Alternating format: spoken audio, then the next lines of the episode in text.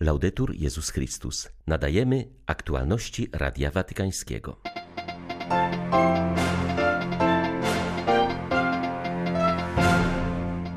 Wypowiedzi Ojca Świętego w sprawie wywołanej przez Rosję wojny na Ukrainie nie mają charakteru politycznego. Ich głównym celem jest ochrona ludzkich istnień oraz przywrócenie pokoju, czytamy w komunikacie Stolicy Apostolskiej.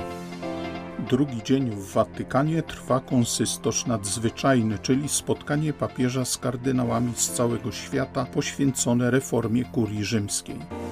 Z Włoch do Odessy wyruszyła karawana pokoju.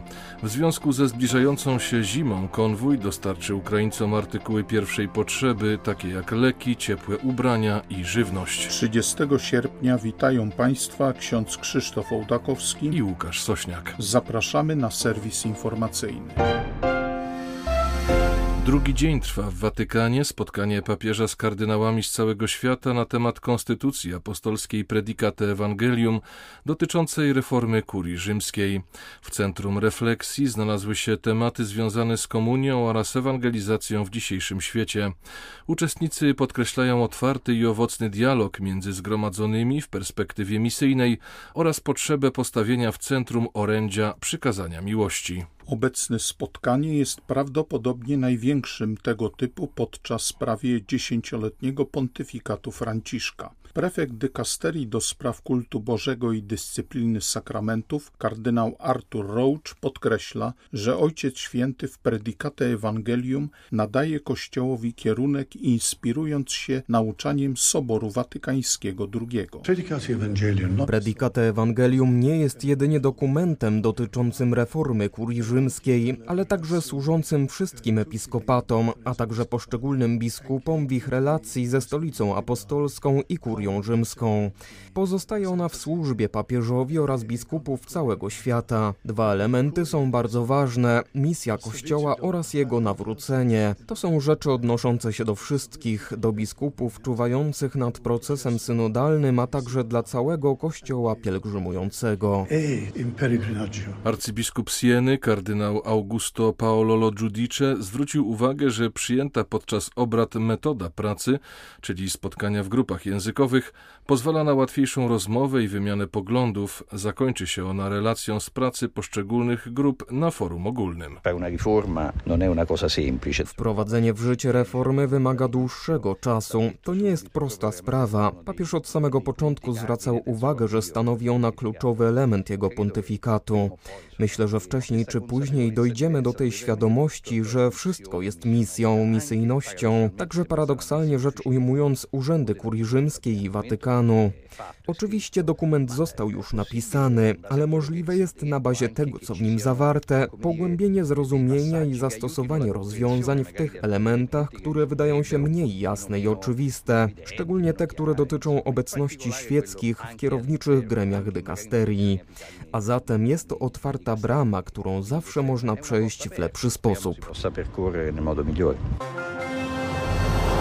Spotkanie kardynałów z całego świata jest okazją do uczenia się od tych, którzy działają na pierwszej linii frontu, powiedział w rozmowie z Radiem Watykańskim kardynał Timothy Dolan. Arcybiskup Nowego Jorku podkreślił, że spotkanie w Rzymie jest namacalnym doświadczeniem uniwersalności Kościoła, który działa tam, gdzie są realne ludzkie problemy. Purpurat jest przewodniczącym Katolickiego Stowarzyszenia Pomocy Społecznej na Bliskim Wschodzie, które w czasie wojny wspiera Ukrainę materialnie i duchowo. Odwiedził napadnięty kraj na początku maja, gdzie spotkał się z uchodźcami w Lwowie. Czuję się zbudowany tym, co zobaczyłem na Ukrainie. Oczywiście jest tutaj wiele smutku i bólu, ale dominuje nadzieja i solidarność. Ludzie przyjmują do swoich domów uchodźców, zaopatrują ich w wodę, żywność i lekarstwa. Nie pozwalają, aby zło miało ostatnie słowo. Po spotkaniu z nimi wierzę, że życie pokona śmierć, mówił duchowny po powrocie z podróży podróży.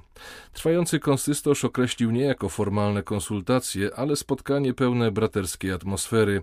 Rozmawiamy jak przyjaciele, z głęboką miłością do Kościoła, o bardzo praktycznych sprawach, stwierdził kardynał Dolan. Stolica Apostolska wydała oświadczenie w sprawie słów Ojca Świętego o zamachu na Darię Duginę, które papież Franciszek wypowiedział podczas środowej audiencji generalnej. Watykan przyznaje, że wywołały one liczne kontrowersje na Ukrainie, zarówno na poziomie społecznym, jak i politycznym. Komunikat przypomina, że Ojciec Święty i jego współpracownicy od momentu rozpoczęcia inwazji wielokrotnie wyrażali sprzeciw wobec rosyjskiej agresji. Co zrozumiałe, po każdym wystąpieniu w mediach pojawiały się spekulacje na temat tego, jakie znaczenie polityczne należy przypisywać papieskim wypowiedziom. W związku z tym Stolica Apostolska stanowczo podkreśla, że wypowiedzi papieża na temat wojny na Ukrainie nigdy nie mają charakteru politycznego. Ich głównym celem jest ochrona ludzkich istnień oraz zaproszenie osób wierzących do modlitwy w intencji zakończenia konfliktu, a wszystkich ludzi dobrej woli do wysiłków na rzecz odbudowy pokoju. Jak zauważa Stolica Apostolska, wystąpienia Franciszka są jednoznaczne i nie pozostawiają żadnej wątpliwości co do moralnej oceny wywołanej przez Rosję wojny na Ukrainie. Ojciec Święty potępia ją jako niesprawiedliwą, niedopuszczalną, barbarzyńską, bezsensowną, odrażającą i świętokradczą. Trwa intensywny ostrzał Charkowa. Zniszczeniu uległy dzielnice mieszkalne i budynek administracji miasta. Podobnie jest w Mikołajewie, gdzie ostatniej doby rosyjskie pociski zniszczyły 12 budynków mieszkalnych.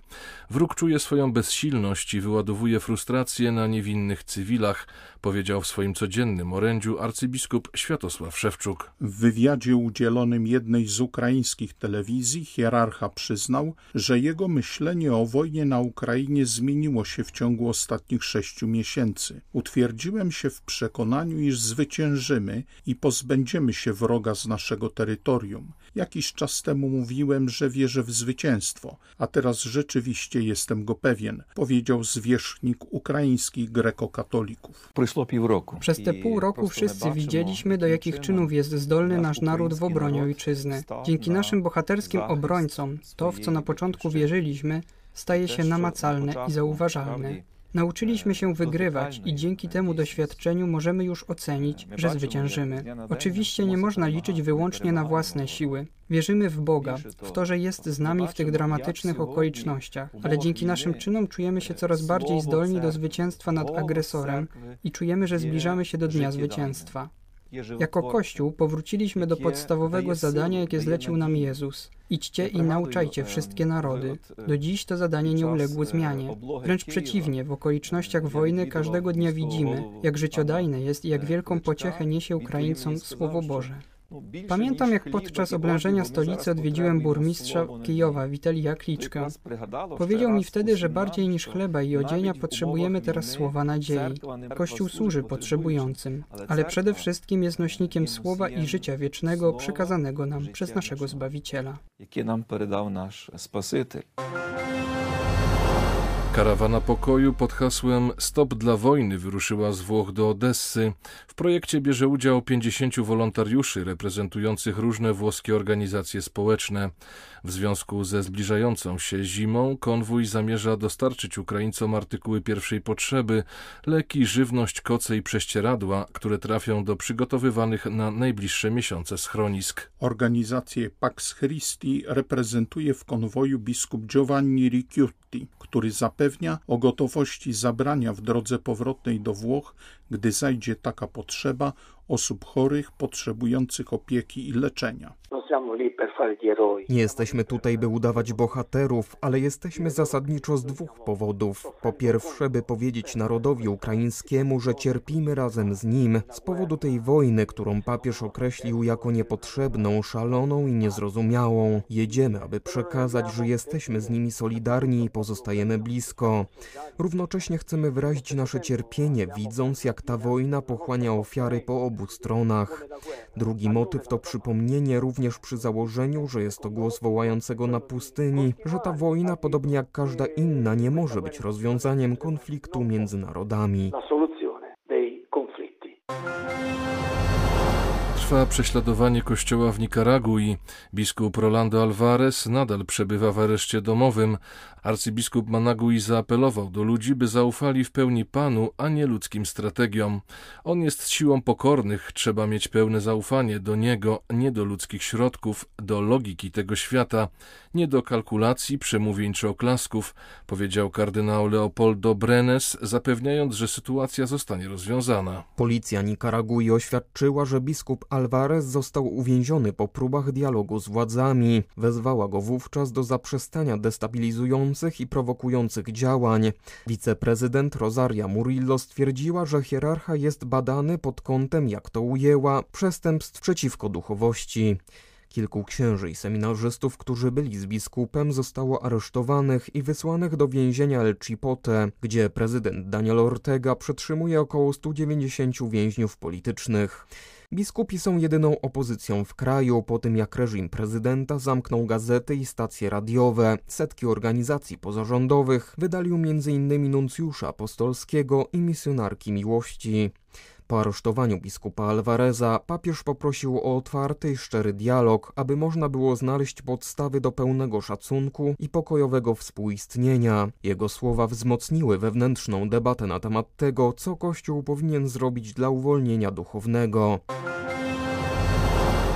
W Salwadorze nadal trwa stan wyjątkowy wprowadzony ze względu na zagrożenie ze strony przestępczości zorganizowanej. Salwadorskie gangi, których liczebność szacuje się na około 60 tysięcy członków, od dawna kontrolują znaczne terytorium kraju, wymuszają haracze i bezkarnie mordują. 26 marca tego roku popełniły aż 62 morderstwa, co doprowadziło do wprowadzenia stanu wyjątkowego.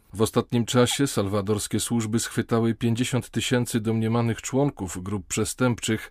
Nie ma jednak informacji, ilu z aresztowanych zatrzymano, a ilu z nich zwolniono ze względu na brak dowodów. W czerwcu Amnesty International ostrzegała, że rząd Salwadoru dokonuje arbitralnych zatrzymań, doprowadza do wymuszonych zaginięć i stosuje tortury. Według niej co najmniej 23 osoby zginęły w więzieniach, mówi kardynał Rosa Chavez, biskup pomocniczy San Salvador. Sytuacja jest zagmatwana i bardzo delikatna. Nie ma w tej chwili w kraju dialogu, nie ma mostów, jest zaś wiele murów. I bez względu na to, jak bardzo nalegamy, niezwykle trudno jest budować mosty. Jeśli zaś nie ma dialogu, nie ma też pokoju. Potrzebujemy pilnie zacząć słuchać siebie nawzajem. Każdy z nas może bowiem wnieść coś od siebie. Jest wielkie pragnienie, aby naprawdę budować ojczyznę. Wśród ponad tysiąca ofiar śmiertelnych powodzi w Pakistanie jedną trzecią stanowią dzieci. Około 200 tysięcy domów zostało całkowicie zburzonych, a 450 tysięcy uszkodzonych. Zniszczonych zostało około 18 tysięcy szkół. Zginęło ponad 700 tysięcy zwierząt hodowlanych utracono bezpowrotnie około 2 milionów hektarów upraw. Sytuację pogarsza fakt, że większość z 66 najbardziej dotkniętych powodzią prowincji należy do najbardziej zagrożonych w Pakistanie. Dzieci, które już wcześniej cierpiały w nich z powodu wysokiego wskaźnika niedożywienia, braku dostępu do wody, urządzeń sanitarnych i edukacji, są teraz ranne, pozbawione domów, szkół, a nawet wody pitnej. W niektórych zalanych prowincjach mieszka ponad 400 tysięcy uchodźców, którzy niedawno uciekli z Afganistanu. UNICEF w Pakistanie wraz z rządem, innymi organizacjami ONZ i partnerskimi organizacjami pozarządowymi przeprogramowuje aktualnie istniejące zasoby i czerpie z zapasów artykułów pierwszej potrzeby, aby zapewnić pilne i ratujące życie wsparcie. Aby sprostać najpilniejszym potrzebom, UNICEF potrzebuje 37 milionów dolarów. Były to aktualności Radia Watykańskiego. Laudetur Jezus Chrystus.